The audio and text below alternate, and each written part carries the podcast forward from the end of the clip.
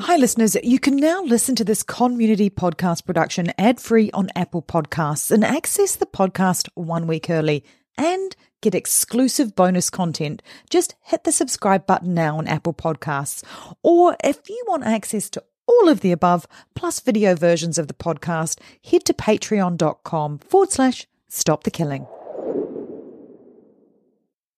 It is Ryan here, and I have a question for you. What do you do when you win? Like, are you a fist pumper? A woohooer, a hand clapper, a high fiver. I kind of like the high five, but if you want to hone in on those winning moves, check out Chumba Casino. At ChumbaCasino.com, choose from hundreds of social casino style games for your chance to redeem serious cash prizes. There are new game releases weekly, plus free daily bonuses. So don't wait. Start having the most fun ever at ChumbaCasino.com. No purchase necessary. VGW Group. Void were prohibited by law. See terms and conditions. 18 plus. On the morning of August 1st, 1966, shots ring out from the observation deck of the clock tower on the University of Texas campus. It marks the infamous beginning of the modern era of mass shootings in America. I'm Sarah Ferris, true crime podcaster, And I'm Katherine Schweit, the former head of the FBI's active shooter program. and you're listening to Stop the Killing. Hey, podcast listeners, this is Katherine Schweit. Today, I just wanted to give you a few minutes of conversation about the current status of a shooting and the people involved in it at Oxford High School, Michigan, about less than 10 miles north of my hometown, Detroit, Michigan, where we had, if you recall, a 15 year old shooter who was a student at the school, and that shooter killed four classmates before he was arrested. So, of course, we don't use shooters' names, but the thing that makes this case fascinating is that the shooter was charged with murder and, of course, with terrorism in this case, which we talked about before. And he pled guilty to terrorism. But at the same time, if you recall, his mother and father were also charged with involuntary manslaughter for the killing of the four students. This had never happened before. The shooting was in November of 2021, you might remember. And now here we are in February of 2024, working our way through the court system and trying to get these cases handled for the parents. Son has already pled guilty, is probably going to spend his entire rest of his life in jail. Mother and father have two separate cases going forward. The mother's trial concluded last week after 11 hours of deliberation. The jury found four counts of involuntary manslaughter, guilty on each count for the parents involved. The defense counsel, in closing arguments, uh, said to the jury, don't hold her accountable for her son's actions. And more important than that, remember that every parent can't be accountable for every action of their son. And this really gets to the crux of parent responsibility, how much parent responsibility there is. So I know I've kind of taken you to the end of the story, but I'll just back up just a few minutes and tell you what we had is a case where both parents had a lot of pre information. They purchased the gun for their child as a Christmas present. The next day, the mother went out to go shooting with the child. The next day was Sunday after Thanksgiving. The day after that, Monday, and Monday in school, the child was seen searching for ammunition online. A teacher reported it. The parents were called. They didn't answer the phone. There was a message left. They never call the school back, but there's text messages indicating that the mom had texted her son and said, next time don't get caught, LOL. The very next day was a Tuesday. So just a handful of days after the gun was purchased on Friday on a Black Friday sale. The Tuesday morning, the child was in a math class, made all kinds of drawings on the math class uh, paper that were really very detailed. People uh, with guns and these violent drawings of uh, bullets wounding a person and blood dripping everywhere, and statements uh, on the school paper, you know, saying things that you would expect is kind of leakage that we've talked about before. So I don't go through the details because we have talked about it on a previous podcast. And, and we'll make sure that we drop that into the podcast notes if you want more of the details. But the mom and dad were called to the school that morning. Two school officials spoke, a counselor and another official spoke to the parents. The child was called to the counselor's office. And then the parents at one point were asked to take the child home. The parents said they can't. They have to go back to work. They went back to work.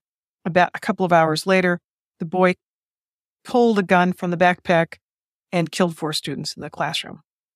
So the mom and dad then were, for various reasons, lots of details, they were not super forthcoming. The prosecutor, Karen McDonald from Oakland County, actually charged the parents within days with involuntary manslaughter. That has never happened before in the United States. And it, as I said, it kind of begs the question, how much is a parent responsible for their child's actions? But I think there were a number of factors here where I think clearly the jury was swayed about those facts. So I know that some people have said, okay, now the mother faces 15 years for each count. She's been in jail since the shooting, since a couple of days after the shooting, because the parents drained some cash out of bank accounts and had to be hunted down by police. They were caught just a couple miles from the border, Canadian border. So they've been in jail ever since as a potential flight risk. Now they still haven't been able to see each other and they haven't been able to see their son and they probably won't now because the mother is going to remain in jail. She'll be sentenced in the future. We'll report on that. But the father's trial will begin also pretty soon. The parents chose, it's their choice and the judge's decision, the prosecutor's decision. Uh, they did not choose to have trials together. There is some level of in the mom's trial strategy that she said, well, it was the husband's fault. It was the husband who was responsible for locking the gun up and he didn't do it. And some other things, some other testified. It was fascinating trial. And I have heard some people say, okay, so what now? And one of the so what's now is, well, okay, but the mom will appeal. So just put my little lawyer hat on for a second and tell you that that's true. The mom will appeal, should appeal. What the mom can appeal under the law is decisions, procedural decisions that the judge made, but an appeals court cannot reweigh the facts of the case. So the facts that were put into evidence and that the facts that the jury chose to listen to and how they made their decision cannot be reevaluated sua sponte by the appeals court. So sorry, sua sponte, lawyers talk. But just so, you know, we're kind of all on the same page. What can be appealed is if some piece of evidence was allowed in when the court on appeal thought that piece of evidence shouldn't be allowed in. If somebody wasn't allowed to testify that the appeals court thought should have been allowed to testify. So I think that Karen McDonald, the uh, prosecutor in this case, who is in charge of Oakland County, her, the DA, very big responsibility for her. And I think she worked with two incredibly skilled attorneys who thoughtfully kind of went through and put together a case they hoped would stand the test of time. So I'm not sure how much there will be to appeal. Of course, there will be an appeal as any defense counsel often is, is going to follow through. If there's something that they can appeal, any pre-trial motion that the judge decides on as a potential opportunity to overturn a conviction. So it'll be interesting to see whether there's anything that can be meted out there. But kind of my two takeaways from this, and I just wanted to share that with you are one, we still have uh, the dad's uh, trial to go, but I'm sure from a strategy standpoint, the dad's attorney is now in a position where he already understands so much of what the state's case is.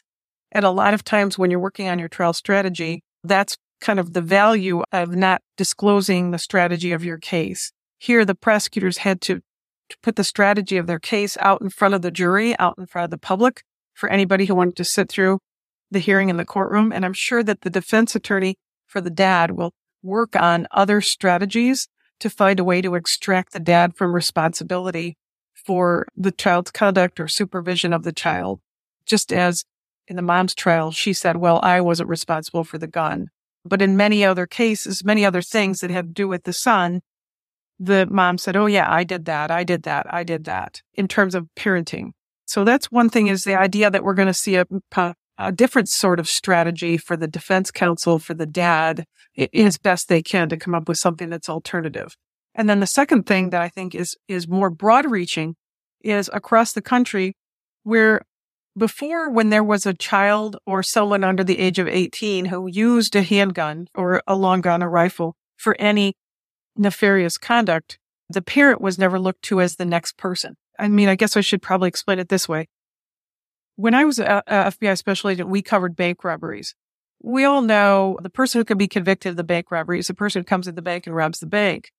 But under the law, the person who's sitting out in the getaway car, he can also be charged with a bank robbery. And if the person who comes in to rob a bank kills a person intentionally or accidentally, that person who's sitting out in the car can also be charged with that murder. It's a process under the law that just says if you're involved in this crime, you're responsible for all the crime. It's very broad brush summary of it, but that's part of what we're looking at. And I think that goes somewhat to what we're looking at here. We've never had a situation where if a child uses a handgun and kills somebody, the responsibility inures to everybody involved in the action. In this case, the purchasing of the handgun or the securing of the handgun. The parents weren't in the car. They weren't near the school. They didn't know the kid they say was going to go and do this, of course, but the jury found that they were sufficiently negligent, grossly negligent in their conduct. So taking that terminology, which is Michigan state law language, but other states have similar language. Think about when an adult is grossly negligent with a weapon that is used in a shooting. And if that parent can then be charged with this shooting, it's a very different scenario than we've seen under the law before. That's the significance of this case. The parents being charged and what the defense counsel argued in her very closing arguments for the mother was saying, this is for her case, as I mentioned, but also for every other mother who is doing the best that she can for her child. So I think the jury weighed that argument and the facts in front of them. And maybe in this case, we won't see a lot of cases where a parent might be charged with involuntary manslaughter because the facts in this case seem to be pretty egregious in some ways if you get the details of them in our previous podcast. But there will be other cases. And I think what this has done is kind of broken the ceiling uh, on whether or not a d- district attorney, a prosecutor should look at higher charges, more concerning charges like involuntary manslaughter or other charges as opposed to just, you know, failure to secure a weapon. Those are the kind of charges that might have been coming out before, which is failure to secure a weapon or something that might be even a misdemeanor. Now, I think a lot of prosecutors, a lot of district attorneys are going to look at the charges that could be leveled against a parent. And, you know, is that good or is that bad? I don't know. I think we're going to have to see. But this case in Oakland County, Michigan is a game changer in terms of what prosecutors might look at and how they might delve into the facts and the background of how a person was able to get a gun into their hands and whether or not decisions that the parents made or that their neglect, benign neglect, resulted in the death of others. So a fascinating case to follow, but I just wanted to kind of give you my take on it for right now. So let's keep track of the case in Michigan.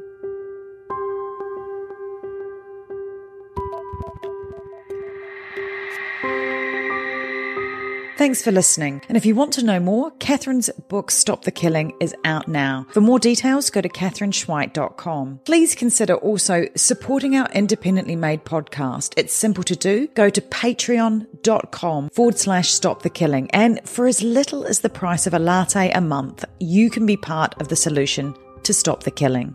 Patreon rewards range from official do gooder status to ad free episodes, autographed books, and opportunities to connect with us directly for your business, school, church, or even just a book club chat. But just knowing that you are part of a movement that has the power to make your community safer, well, that's got to taste better than a skinny cappuccino any day. So please head to patreon.com forward slash stop the killing now and polish off your do gooder halo and make sure to include your name so we can give you a shout out.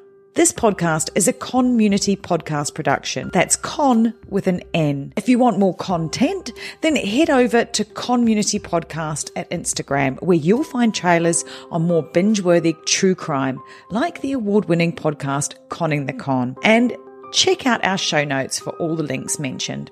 Finally, if you want one takeaway action that you can do right now that can help make our community safer, please share, rate, and review this podcast wherever you listen. Everybody needs to know that they hold the keys to see something and say something. Together, we can stop the killing. It's one of those things you hope never happens, but you better train for it because it will happen, and it will happen in places you wouldn't expect. Be ready for it.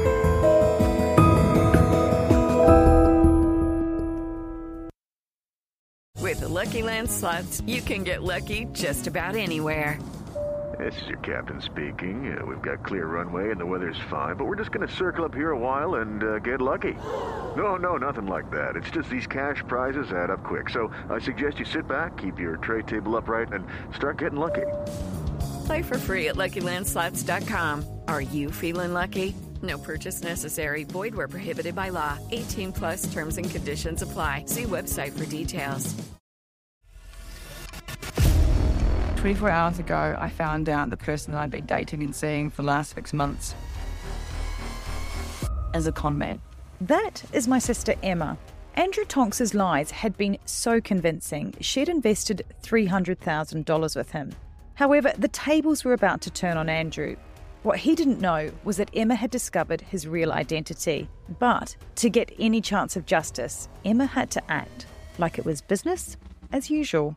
Coming up in this series, And that's when murder, all this stuff goes through my mind. I'm really, really scared. I'm assuming Sarah has watched too much Netflix and figures I've been defrauding you. Couldn't be further from the truth.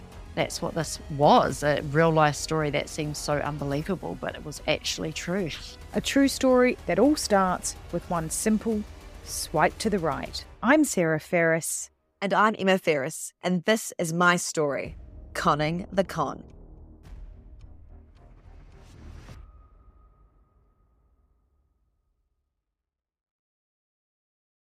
I want to take a moment to tell you about my podcast, Carol Costello Presents Blind Rage. In 1984, a woman named Phyllis Cottle was abducted in broad daylight, tortured, and left to die in a burning car in Akron, Ohio. At the time, I was a rookie reporter covering this horrific story. Since then, I've reported every kind of crime imaginable. I've been able to leave most of them at work, but not this one, the one that buried itself under my skin and stayed put. Phyllis Cottle was a badass woman, and I want to tell you her story. A production of Evergreen Podcasts and signature title of the Killer Podcast Network, you can find Carol Costello Presents Blind Rage wherever you get your podcasts. Discover more great true crime and paranormal programming at killerpodcast.com.